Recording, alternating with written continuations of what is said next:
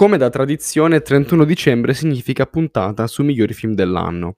Sarà una puntata un po' diversa dal solito, però ho voluto cambiare un po' di cose, nel senso, le puntate scorse sui migliori film dell'anno erano strutturate in questo modo. Io selezionavo venti titoli che mi erano piaciuti di quel determinato anno e li commentavo senza esprimere particolari preferenze. Quest'anno la musica cambia, perché ho deciso di parlarvi dei migliori film dell'anno, del duemilaventidue, non più con una noiosa lista di venti film, ma con una classifica, una top dieci classica, comunque noiosa, ma quantomeno un filo più divertente sia per me farla che spero per voi ascoltarla. I criteri di selezione dei film sono sempre gli stessi, ho selezionato i film migliori tra tutti quelli usciti in prima visione in Italia, in sala e su piattaforme streaming dal primo gennaio duemilaventidue al trentuno dicembre duemilaventidue. Non troverete documentari, non troverete serie tv, non troverete film eh, che sono stati presentati e che ho visto unicamente ai festival, quindi non troverete né The Whale di Aronofsky né eh, Gli Spiriti dell'Isola di Martin McDonagh, film che ho amato a Venezia ma che da noi usciranno a febbraio duemilaventitré. dieci film, non i migliori dell'anno, ma quelli che sono piaciuti di più a me, quelli che ho sentito di più nelle mie corde, quelli che sono arrivati di più a me, in cui ho trovato delle cose più interessanti rispetto ad altri film, quindi una classifica soggettiva, inutile, sbagliata, opinabile. Una specifica tecnica, in descrizione della puntata troverete il minutaggio delle posizioni, così da rendere più facile la fruizione. Prima di iniziare con la lettura della classifica, ci terrei a parlarvi di quella che secondo me è l'opera più importante del duemilaventidue, ossia Esterno Notte di Marco Bellocchio. Cos'è Esterno Notte? Esterno Notte è il controcampo di Buongiorno Notte, sempre di Marco Bellocchio. Il tema centrale è quindi il rapimento di Aldo Moro, un tema molto delicato. Se in Buongiorno Notte il rapimento Moro veniva raccontato dal punto di vista dei brigatisti all'interno dell'appartamento in cui Moro era tenuto prigioniero, in Esterno Notte viene raccontato in base al punto di vista di vari protagonisti coinvolti nella vicenda, quindi Moro stesso, all'epoca presidente della Democrazia Cristiana e artefice insieme a eh, Berlinguer del compromesso storico, ossia l'accordo di governo di eh, solidarietà nazionale tra Democrazia Cristiana e Partito Comunista, Giffuni straordinario, la Democrazia Cristiana, in particolare l'allora ministro dell'interno Francesco Cossiga, dipinto come una persona assolutamente instabile e bipolare, eh, il Papa Paolo sesto e la Chiesa, mai così impotenti come allora, liberate l'onorevole Aldo Moro, stupendo, eh, Tony Servillo sempre al top, i brigatisti Mario Moretti, Valerio Morucci, Adriana Faranda, e poi Eleonora, la moglie di Moro. Bellocchio è un grande, perché? Perché nei suoi film riesce sempre a portare dei contenuti corposi, ma senza far pesare più di tanto la visione allo spettatore. Lo ha sempre fatto, i pugni in tasca, nel nome del padre, Buongiorno Notte, sbatti il mostro in prima pagina, fino ad arrivare ai suoi recenti, eh, Il Traditore, Marx può aspettare, appunto questo, Esterno Notte. Eh, Esterno Notte è un'opera che può essere analizzata su due livelli. Da un lato abbiamo il documento, l'opera che sì è figlia dell'interpretazione del regista su fatti realmente accaduti, ci offre però un grande spaccato di storia italiana recente, una delle pagine più buie della nostra storia. Dall'altro abbiamo il monumento, abbiamo una vera e propria seduta psicoanalitica di un paziente, che è l'Italia, ma non l'Italia che era, ma l'Italia che è, l'Italia che sarà, l'Italia che è sempre stata, nelle sue controversie, nelle sue distorsioni, nelle sue immoralità e nella sua decadenza. Perché inserirlo fuori lista? Beh, perché non è un film vero e proprio. È vero, è stato distribuito anche al cinema, i primi tre episodi a maggio, mentre i secondi tre a giugno, dopo il passaggio a Cannes, ma è stato pensato di fatto come una serie, anzi è una serie a tutti gli effetti, una miniserie. Se vogliamo poi fare i sofisticati, possiamo dire che Esterno Notte è un qualcosa che trascende il concetto di film serie tv in sé, perché è un affresco potentissimo, sconvolgente, incendiario, di come non se ne vedevano dai tempi di Todo Modo di Leo Petri, soprattutto se distribuito poi sulla Rai, quindi sulla televisione di Stato, e siamo di fronte ad un'opera magnifica, imperdibile, e nonostante il mio amore per uh, gli altri suoi film, credo che Esterno Notte sia la vetta più alta raggiunta da Marco Bellocchio, che a ottantadue anni dimostra di avere ancora una lucidità impressionante e che si conferma il miglior regista italiano in attività. Eh, per chi non l'avesse vista, recuperatela, la trovate su Rai Play e su Netflix. Ora procediamo con la lettura della classifica. Decimo posto abbiamo Nope di Jordan Peele. Io amo Jordan Peele. Uh, ormai se ne parla fino allo sfinimento. Lui insieme ad Aster e Eggers sono i tre punti di riferimento del nuovo cinema di genere americano e non solo americano. Uh, tutti e tre ora tre opere compiute. Quella di Aster uscirà l'anno prossimo, attesissimo. Quella di Eggers, The Northman, è uscita quest'anno, spoiler, non ci sarà in classifica. Uh, un film che ho complessivamente apprezzato, ma ho ancora diverse riserve. Il terzo film di Peele, Nope, è invece un grande film. Eh, io ho adorato Scappa Get Out, ho apprezzato moltissimo anche Us, un po' meno di Scappa Get Out, ma l'ho apprezzato comunque. Eh, sono due film politici e di genere, indubbiamente figli di un post-carpenterismo. Io l'ho sempre detto, lo ribadisco anche ora, che secondo me Peele è a tutti gli effetti l'erede di Carpenter per il modo in cui riesce a fare del genere un messaggio politico e sociale, come faceva il grande Carpenter, e lo ha fatto anche in Nope, magari con uno stile meno metaforico degli altri due, ma con una maturità e una padronanza del, me- del mezzo secondo me maggiori. Eh, però è vero che il budget era molto più alto rispetto ai primi due film. Di cosa parla? Molto semplice: una famiglia, fratello e sorella, Uh, di allevatori, di cavalli, principalmente destinati a produzioni cinematografiche, una famiglia afroamericana, si trova ad un certo punto faccia a faccia con una misteriosissima entità aliena fuori dal normale. Inizialmente cercano di capire di cosa si tratta, ma poi fanno di tutto per immortalarla a scopo di lucro, senza cercare effettivamente di capirne il mistero. Nope è un caleidoscopio di generi. Abbiamo la fantascienza, Uh, che riprende molto da Incontri ravvicinati di Spielberg, L'invasione degli ultracorpi, ma anche La cosa di Carpenter. Abbiamo il monster movie, gli uccelli, lo squalo, questa idea di una minaccia fantasma, di una minaccia ignota. I paesaggi, che richiamano i migliori film western degli anni cinquanta sessanta. Abbiamo il thriller, dall'inizio alla fine del film c'è una tensione incredibile. Abbiamo l'horror, uh, ci sono alcune scene veramente impattanti, e anche qualche sprazzo di commedia. Quindi Peele utilizza questa commistione di generi, eh, riprendendo da opere, autori, stilemi classici, per fare sostanzialmente quello che vuole e per creare un qualcosa di assolutamente originale e non riconducibile ad alcun tipo di schema predefinito. Ed è questa, secondo me, la grandezza del film. Nope prende tanto da tanto, ma dà anche tanto, senza rimanere intrappolato in cliché di genere, perché si riflette nei nostri tempi, in una società soffocata dalle immagini e in una società dove l'uomo è costantemente subissato dal voler condividere le cose e non dal viverle. Bravo Peele, continua così. Nono posto, Bones and All di Luca Guadagnino. Allora, eh, pensavo di metterlo più in alto in classifica, eh, ci ho riflettuto molto, però alla fine i film che arriveranno dopo mi hanno lasciato qualcosa in più. Forse perché dopo Venezia non l'ho più rivisto, quindi non me lo ricordo così bene, ma mi ha lasciato tanto anche questo. Magari emotivamente meno di Chiamami col tuo nome, però credo sia il film più bello che Guadagnino ha fatto, perché è il suo film più maturo.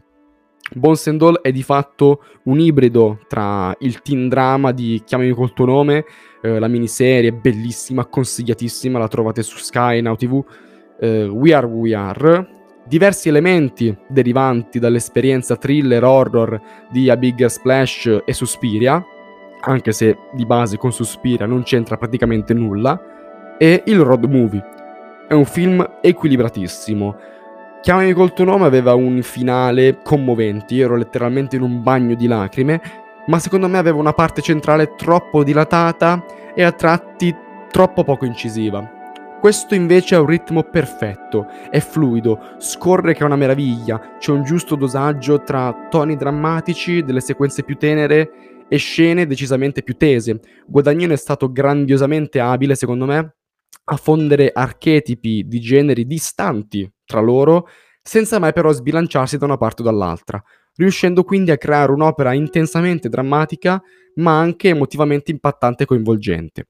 Le scene thriller horror sono efficacissime, soprattutto quelle impreziosite dalla presenza di Mark Rylance, mostruoso, mostruoso nell'interpretare quello che secondo me è uno dei personaggi più inquietanti degli ultimi dieci anni di cinema. Molto bravi anche Taylor Russell e Timothée Chalamet, anche se in tutta onestà mi sono un po' stufato di vederlo in ruoli mh, di adolescenti alla ricerca del loro posto nel mondo. Infatti sono molto curioso di vedere cosa riuscirà a tirare fuori con il personaggio di Willy Wonka. Chiudo citando il direttore della mostra del cinema di Venezia, Alberto Barbera, che aveva presentato Bones and All come uno dei migliori film non americani in grado di parlare dell'America. E non posso che essere d'accordo. Parla dell'America degli anni Ottanta, dell'America reaganiana, parla di emarginati che cercano di sopravvivere in una società che, seppur civilizzata, è piena di barriere, non è inclusiva eh, e che non dà la possibilità agli emarginati di intre- integrarsi nella massa. Ed è un film che incanta divinamente. Ottavo posto, Love Life di Koji Fukada, film giapponese che ho visto a Venezia e che è uscito nelle sale a inizio settembre. In breve, la sinossi. Taiko è una giovane donna che vive tranquillamente col suo secondo marito, col suo figlio piccolino. Un giorno succede che il figlio muore accidentalmente e la morte del figlio fa risorgere il vero padre biologico del bambino, di cui non si sapevano notizie da anni.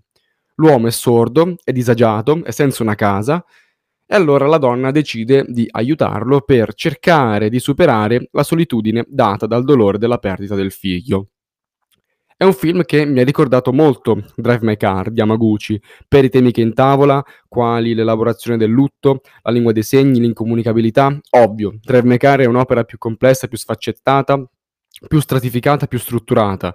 Drive My Car è un capolavoro assoluto della storia del cinema, Love Life è solamente un bellissimo film, Drive My Car è più commovente, più urticante, più sconvolgente, ha dei dialoghi che fanno venire i brividi. Poi, ovvio, la materia di base è pur sempre Murakami, eh, un altro capolavoro tratto da un'opera di Murakami è Burning, di Lee Chan-dong. Love Life, a differenza di Drive My Car, non emoziona. Non emoziona, è stranissimo, è un film che non emoziona. Perché? Perché ti fa sentire talmente parte dell'impassibilità dei protagonisti che non solo arrivi a provare il loro stesso senso di solitudine di fronte al lutto, ma anche ad avvertire una sensazione talmente sottile che è difficile da spiegare a parole. Ed è questa la cosa che mi ha colpito di Love Life. È un film che ti porta dentro questa silenziosa accettazione della morte da parte dei protagonisti e ti fa capire che il dolore è parte integrante della nostra esistenza ed è una cosa che tutti siamo costretti ad affrontare nella maniera più imprevedibile o calcolata possibile. È un film profondamente terapeutico che ti mette il cuore in pace e che affronta determinate questioni estremamente complesse con una raffinatezza e una sensibilità che solamente gli asiatici sanno ehm, affrontare. Siamo di fronte a grande cinema e se qualcuno sa come recuperare gli altri film di Fukada mi scriva immediatamente. Settimo posto. Abbiamo la Palma d'Oro di questo festival di Cannes, Triangle of Sadness di Ruben Östlund. Östlund, Östlund fa doppietta a Cannes, seconda Palma d'Oro, dopo quella ricevuta per The Square nel duemilasedici. Östlund è anche autore di Play e soprattutto di Forza Maggiore, film molto buono che non ho amato più di tanto, anche se ci ho trovato delle cose abbastanza interessanti. Io credo che Triangle of Sadness sia il film più bello di Östlund, perché il nostro prende un canovaccio già usato, abusato, visto e rivisto, ma secondo me ne esce fuori in una maniera brillante. Ho trovato Triangle of Sadness una sagace satira sociale, in grado di analizzare molto bene la nostra contemporaneità, un film che denuncia tante cose, tra cui moltissime fondamenta che stanno rincoglionendo la nostra società occidentale, i social, gli influencer, eh, la moda, la competizione, l'ossessione per i soldi. È un film che distrugge, prende per il culo tutti gli stereotipi delle minoranze agiate, è un film che denuncia il predominio dei capitalisti sui loro dipendenti, ma senza fare distinzioni tra vittime e oppressori, come fanno invece i classici film che vogliono avvicinarsi a tematiche di questo genere. Vengono messi tutti sullo stesso piano. Il fatto che i poveri siano discriminati, come il film ci mostra efficacemente nei primi atti, non vuol dire che siano buoni. E questo emerge soprattutto nell'atto finale, che è un potente manifesto antropologico che descrive l'uomo come un essere egoista, subdolo e spinto da un desiderio di sopraffazione del prossimo. Mi ha ricordato molto Parasite, non nella struttura ma nel suo voler proporci un ritratto filosofico antropologico intrinseco dell'essere umano sotto quella che può sembrare un'apparente superficiale storia su lotte di classe. E lo fa attraverso un susseguirsi di, situa- di situazioni oltremodo grottesche, bizzarre, assurde, che omaggiano e riprendono elementi di capolavori come La Grande Abbuffata, ma per certi versi anche Salò di Pasolini, ma li porta avanti in una profonda riflessione sui nostri tempi. Sesto posto abbiamo l'horror più bello che è uscito quest'anno, che non è Crimes of the Future, che ho messo nella flop del duemilaventidue, che non è Man di Alex Garland perché non ho visto, che non è Nope di Jordan Peele perché ne ho parlato prima, ma è X di Ty West. X di Ty West è un film che mi ha fatto godere da morire. Non vedo l'ora infatti di vedere Pearl, che purtroppo non sono riuscito a recuperare a Venezia, era nella proiezione eh, di mezzanotte, io ero completamente morto, però eh, appena esce correrò in sala. La trama. Una troupe cinematografica arriva in una sperduta fattoria del Texas per girare un film porno. Vengono ospitati da una coppia di anziani inquiet- inquietanti, ma apparentemente innocui. Tuttavia, durante la notte, i comportamenti dei due anziani portano a inaspettati eventi. Perché X di Ty West è il miglior horror dell'anno e perché X di Ty West merita di stare nella top dieci? Perché è uno dei migliori thriller, horror, slasher degli ultimi dieci anni. Leggendo la trama uno può pensare, mm, mi sembra di aver già visto una cosa del genere, e in effetti è così. È così.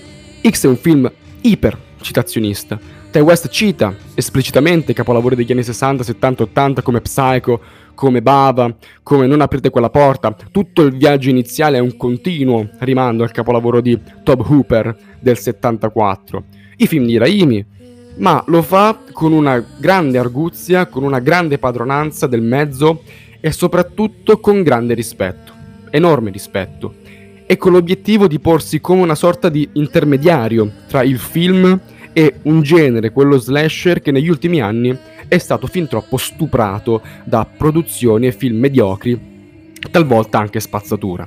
Ty West quindi ridà una nuova linfa al genere, certamente non introducendo elementi nuovi, ma rielaborando cose passate con uno stile ben preciso e quadrato. X è un film da non perdere, perché uno è girato da Dio, ha una regia super ponderata, una fotografia ispiratissima, con un uso dei colori fantastico, il gialli, i rossi, e anche un montaggio molto, ma molto efficace. due. Intrattiene magnificamente, dall'inizio alla fine. Narrativamente costruito nei tre atti in una maniera secondo me impeccabile. tre. Perché oltre a eh, intrattenere è un film molto corposo semanticamente parlando, è un film che parla della sessualità, dell'approccio al tema a seconda delle diverse età, parla del rapporto vecchiaia-gioventù, della dicotomia porno-religione e di tanto altro, quindi un film che intrattiene ma senza farti spegnere completamente il cervello, cosa rara da vedere nei film di questo genere usciti recentemente. quattro. Perché le performance attoriali sono tutte di altissimo livello, tutte.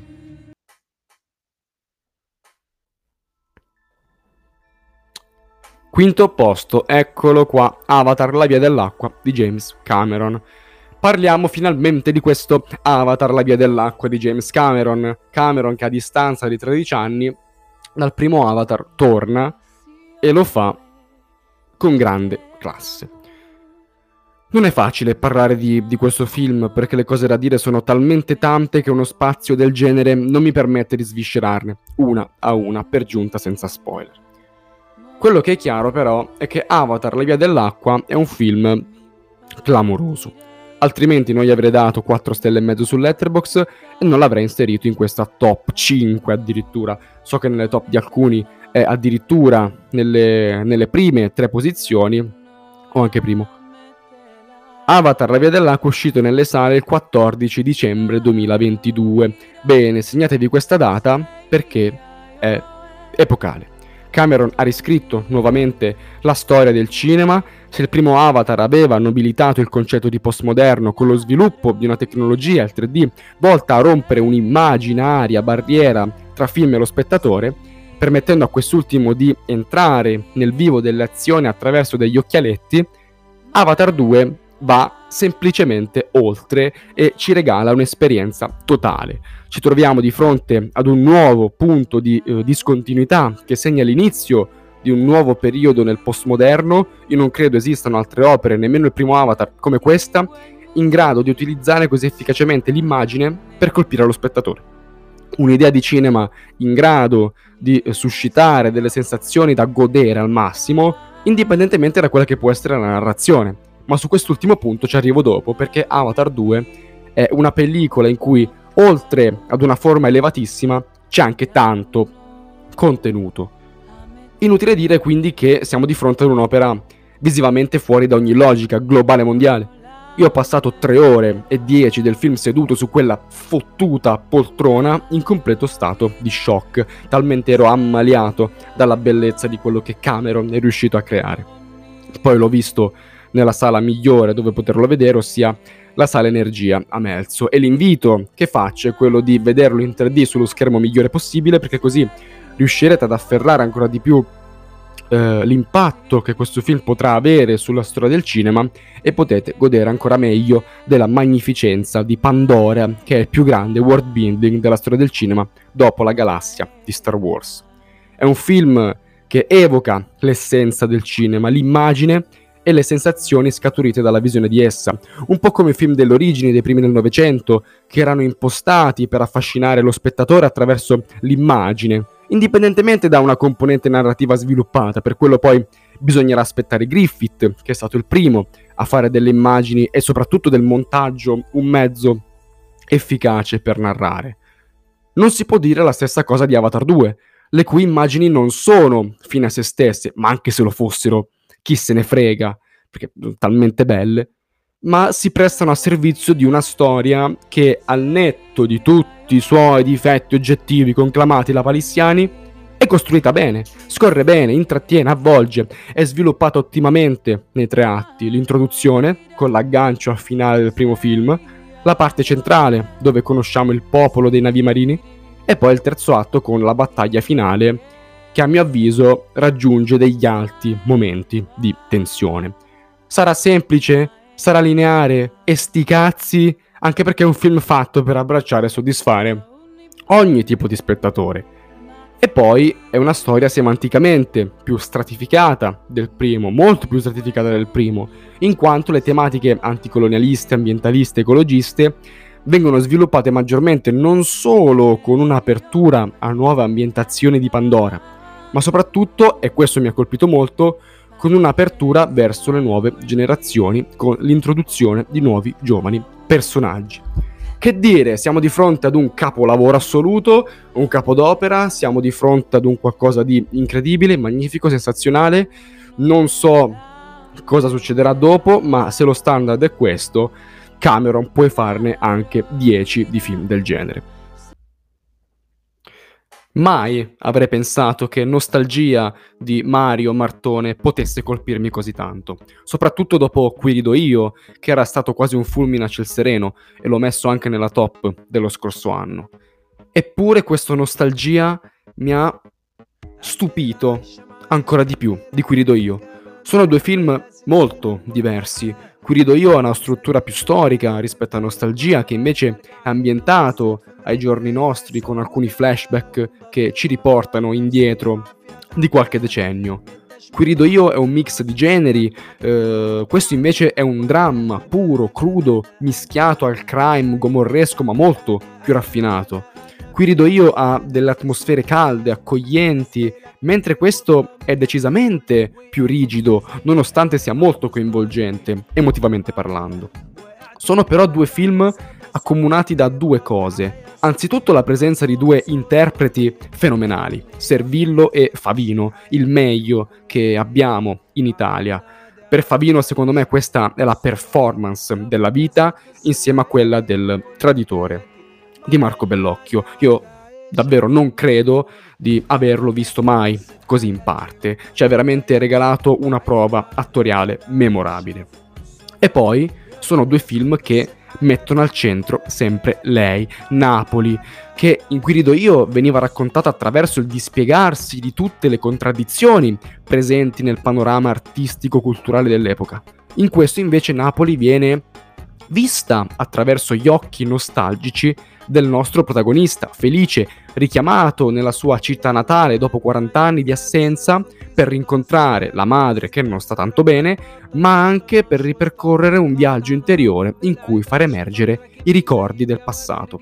Martone passa da un'opera iper ritmata e fortemente teatrale come Qui rido io ad un film che invece è l'esatto opposto, è lento, è sussurrato, una regia molto attenta, coadiuvata da una fotografia ottima che scruta i vicoli, le strade, i luoghi di una Napoli mai così buia, mai così cupa, piena di criminalità, di malavita, ma anche di speranza verso le nuove generazioni.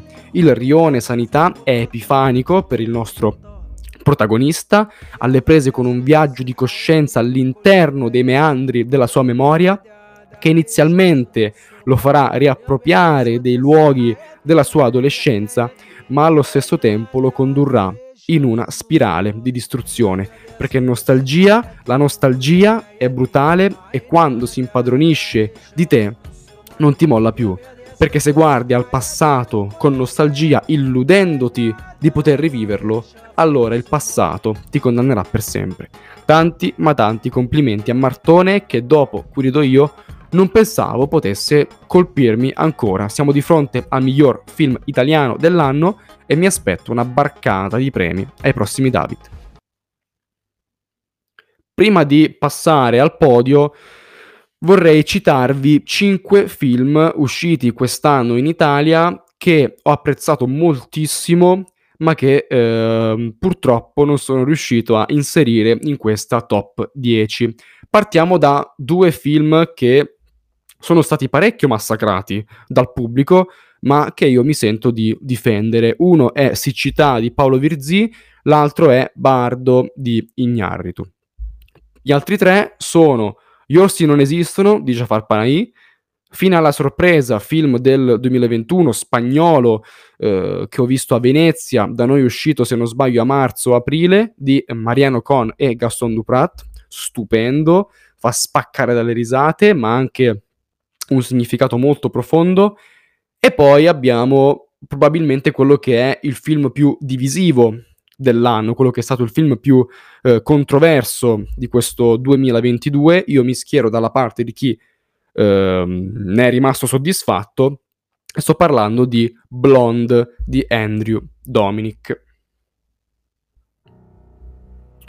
La terza posizione non è dedicata ad un film, ma è dedicata a un regista, perché quest'anno sono usciti ben due film di questo immenso autore. Ovviamente sto parlando di Guillermo del Toro, e i film in questione sono Nightmare Alley, opera del duemilaventuno ma da noi distribuita a gennaio del duemilaventidue, e poi su Netflix a dicembre è uscito Pinocchio dopo un breve passaggio nelle sale. Tra l'altro, sempre su Netflix è uscita la sua serie The Cabinet of Curiosities, che io dovrò recuperare appena posso. Quindi questo duemilaventidue è stato parecchio intenso per il buon Guillermone.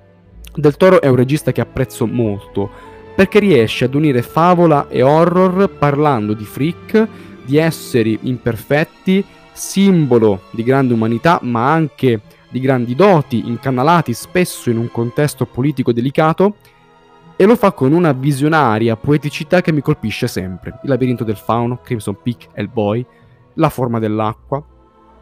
Con Nightmare Alley e con Pinocchio, Del Toro aggiunge degli importanti tasselli nella sua filmografia.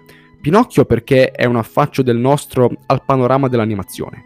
E devo dire che è un signor esordio. Uh, io quando avevo letto che avrebbero realizzato ancora un film su Pinocchio, anche consapevole del fatto che dietro La macchina da presa ci sarebbe stato un grande regista, vi confesso che ero un po' scettico, perché il racconto di Collodi si conosce ormai a memoria, gli adattamenti fatti precedentemente non mi avevano mai entusiasmato, quello di Benigni per niente, nemmeno quello di Garrone, nonostante qualche cosa buona ce l'aveva. Quindi non pensavo che nel duemilaventidue una storia ormai consolidata nella memoria collettiva potesse avere ancora qualcosa di nuovo da dire. Eppure Del Toro è riuscito a tirare fuori un grande film. Anzitutto la stop motion ha una qualità elevatissima. Del Toro ha lavorato per più di dieci anni all'estetica di questo film e poi secondo me è riuscito a riadattare l'opera di Collodi abbracciando perfettamente quella che è la sua poetica, aggiungendoci un tocco di crudezza in più e una feroce stoccata contro i totalitarismi che può arrivare a tutti i tipi di palati, anche ai più piccoli. Nightmare Alley è invece un film a cui non ero pronto e che non mi aspettavo per niente, perché è un film in cui Del Toro mette da parte quelle atmosfere fiabesche a cui ci aveva abituato in passato, in favore di un tono decisamente più cupo, tipico dei noir. E inoltre mette da parte quella celebrazione dei freak, dei diversi, per muovere una critica nei confronti dell'essere umano, che nella sua crudeltà, nel suo essere intrinsecamente manipolatorio e subdolo, è paragonabile quasi a una bestia, come rimarcato in certi passaggi del film. Mai mi sarei aspettato un Del Toro così maturo nel suo voler sperimentare e distaccarsi da uno stile che ha segnato intere decadi. It's a god-awful small affair. In seconda posizione troviamo Licorice Pizza di Paul Thomas Anderson, film del duemilaventuno ma da noi uscito quest'anno a marzo. A proposito di Paul Thomas Anderson, andatevi a recuperare la classifica dei suoi film fatta con gli amici del podcast Blow Up, con Licorice Pizza incluso. Licorice Pizza è un capolavoro assoluto. Mi hanno colpito molte cose di questo film e per parlarne farò alcuni spoiler. Anzitutto credo che chiunque riuscirà a girare, fotografare, montare un film del genere potrà chiamarsi Paul Thomas Anderson. Eh, c'è poco da fare. Il film ha dei colori bellissimi, una fotografia superba, un montaggio pazzesco e registicamente è molto dinamico, come lo erano i primi capolavori del regista Manuel Bugnites. Un'altra cosa bella di Licorice Pizza è che è un film che nella sua apparente semplicità è molto profondo, molto stratificato. Io non capisco quelli che ad esempio hanno criticato il gender gap tra i due protagonisti, lui quindici anni e lei dieci anni in più, venticinque. Io penso che la cosa interessante sia proprio questo. Paul Thomas Anderson ci pone davanti questo rapporto eh, disfunzionale per parlarci dell'America post-sessantottina, con le prime libere relazioni, con la crisi del petrolio, con una mancanza di punti di riferimento, con le persone che vivono a seconda di quello che capita, con i giovani che vogliono fare gli adulti, gli adulti che vogliono fare i giovani, con le donne che ancora sono costrette a subire delle pressioni sociali altissime, ehm, con ancora poche libertà sociali, mentre giovani ragazzi possono tranquillamente avviare una loro attività imprenditoriale e fare sostanzialmente quello che vogliono. Io non capisco quelli che ritengono Licorice Pizza un film sessista. A parte che un film che parla di sessismo non vuol dire che sia un film sessista. E poi c'è una scena in particolare che smonta queste puttanate, ossia quelle in cui la nostra si mette a guidare un camion. Ma non solo si mette a guidare un camion, ma lo fa in discesa, in retromarcia e a motore spento. Quindi, eh. Licorice Pizza è la summa del cinema di Anderson, come ci ha fatto notare il buon Adriano Della Stazza. Abbiamo la crisi petrolifera, dunque il petrolio, del petroliere, l'acqua, perché si parla anche di acqua, quindi riferimento a The Master, l'America degli anni settanta, vizio di forma, e infine eh, il filo nascosto con due persone che non possono fare a meno l'una dell'altra, ed è qui che entra in gioco il rapporto tra Gary e Alana. Io ho letto dei pareri allucinanti di persone che ritengono che questo film sia pedofilo, ma dove? A parte che Alana durante tutto l'arco narrativo cerca costantemente di allontanare Gary, facendo leva proprio sulla differenza di età.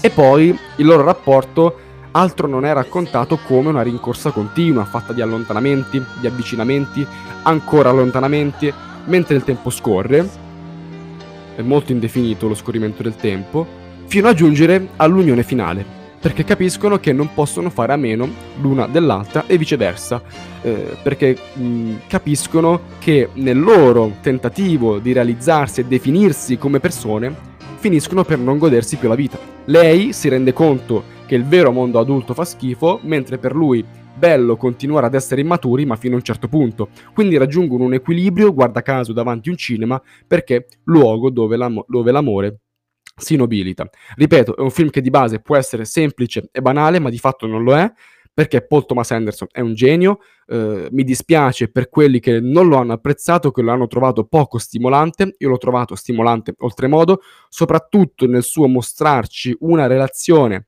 sì curiosa, ma esplicativa di un contesto sociale difficile e pieno di gratuita violenza, opportunismo, razzismo, sessismo, dove l'unico elemento di nostalgia presente è verso quel sentimento di purezza e sincerità che alimenta la rincorsa tra due protagonisti. Grazie Paul Thomas Anderson.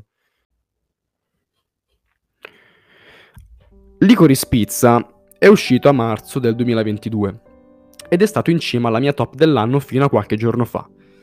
Nessuno, nessuno era riuscito a mettere in crisi il primato in classifica del film di Paul Thomas Anderson. Non c'era riuscito Del Toro, non c'era riuscito Guadagnino, non c'era riuscito Martone, nemmeno Peele, nemmeno Ostlund e nemmeno Cameron. C'era riuscito solamente un autore, Marco Bellocchio, con Esterno Notte. Però che faccio? Lo considero come un film? Come una serie? Questo dilemma, diciamo, che mi ha talmente destabilizzato che mi sono detto, vabbè, nel dubbio lo metto fuori lista. Ma vi confesso, se Esterno Notte fosse un film vero e proprio, sarebbe tranquillamente al primo posto. Poi, il ventidue dicembre, è arrivato Spielberg, un regista che amo moltissimo, i cui film hanno accompagnato la mia crescita. Alcuni, è vero, mi hanno fatto un po' storcere il naso ed è sicuramente discutibile eh, un approccio buonista impresso in alcune opere, ma rimane pur sempre un maestro, autore di capolavori che hanno segnato la storia di Hollywood e la storia del cinema. Quest'anno si è presentato con The Fabelmans, che è un vero e proprio miracolo. Già il finale, spoiler, con il più grande regista vivente che interpreta il più grande regista vivente degli anni cinquanta, sessanta, settanta, de- è storia del cinema. E poi l'ultima inquadratura con lo spostamento dell'orizzonte è pura poesia. È un film in cui Spielberg racconta, attraverso il suo alter ego, Sammy, la sua vita, principalmente quella fase del coming of age, caratterizzata dal suo primo incontro con il cinema, dai, dai traumi dell'adolescenza, dal rapporto con i genitori, la personalità precisa, pragmatica, razionale del padre e invece quella più energica, estroversa ma anche malinconica della madre, Paul Dano e Michelle Williams, ispiratissimi. Non credo che sia un caso che negli ultimi due anni sono usciti diversi coming of age o film autobiografici. Penso al film di Sorrentino, È stata la mano di Dio, che è il corrispettivo italiano di The Fabelmans. Licorice Pizza, che non è propriamente autobiografico, però Paul Thomas Anderson ha vissuto in quell'epoca lì, nell'America degli anni settanta in California. Ma penso anche ad un film che non ho visto, che è Belfast, che è l'autobiografia di Kenneth Branagh. Sicuramente la pandemia ha influito molto e ha spinto tutti questi autori a indagare sul loro passato. Spielberg lo ha proprio dichiarato. Lui non aveva intenzione di fare questo film, ma nella paura che il Covid eh, avrebbe potuto mettere fine anche alla sua vita, ha deciso di regalarci il suo testamento e la sua lettera d'amore nei confronti della settima arte.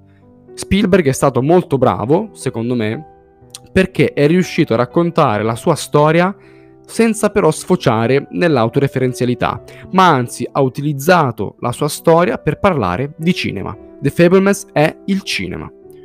Già le prime sequenze sono da brividi. Il Sam bambino che rimane talmente traumatizzato da una scena del film di De Mille, il più grande spettacolo del mondo, da riprodurla poi attraverso un modellino per esorcizzare il sintomo che lo ha scioccato e per cercare di afferrare ciò che c'è dietro la creazione delle immagini. Ma pensiamo anche a quando il Sammy adolescente inizia a girare i suoi primi film, capendo che con il cinema e con le immagini si possono creare dei mondi che attraverso i personaggi che li animano si sottraggono da una realtà grigia, dove tutto sembra calcolato, dove tutto sembra preconfezionato. Il cinema come fabbrica di sogni e illusioni. Ma è durante il montaggio che il nostro capisce che il cinema altro non è che un mezzo attraverso cui si può manipolare la realtà, ingannando lo spettatore. Ed è qui che subisce un altro shock, perché scopre dei segreti nascosti della sua famiglia, che solamente l'immagine è stata in grado di captare, ed è lui l'unico a sapere questa cosa, l'unico ad avere il potere di decidere se far finta di niente oppure segnare le vite altrui.